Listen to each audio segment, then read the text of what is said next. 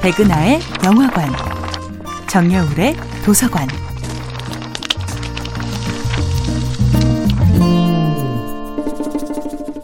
안녕하세요. 여러분과 아름답고 풍요로운 책 이야기를 나누고 있는 작가 정여울입니다. 정여울의 도서관에서 이번 주에 만나보고 있는 작품은 미카엘 앤드의 모모입니다. 정해진 일정대로만 살다 보면 순수하게 나의 꿈에 집중할 시간이 없어지지요. 우리는 점점 어릴 적의 꿈, 진정한 나 자신과 멀어집니다.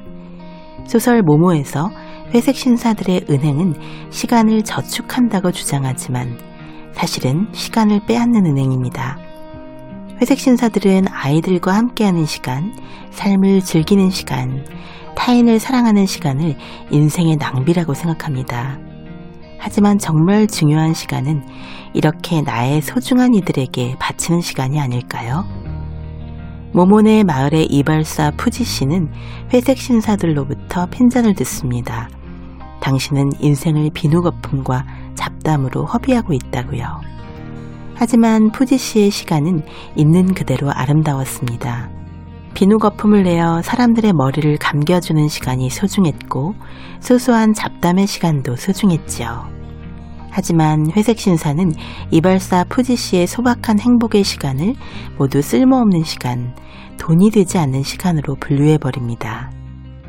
회색 신사들이 중요하게 여기는 시간은 크로노스의 시간, 즉 숫자로 계산되는 시간입니다.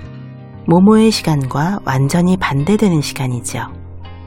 모모에게 소중한 카이루스의 시간은 사람들과 함께 있는 것만으로도 내 인생이 환해지고 따스해지는 시간, 우정과 환대와 기쁨의 시간입니다. 하지만 회색 신사들은 바로 그 따스한 공감의 시간을 쓸모없는 시간으로 만들어버리고 맙니다. 현대사회를 자기 착취의 시대라고 하지요.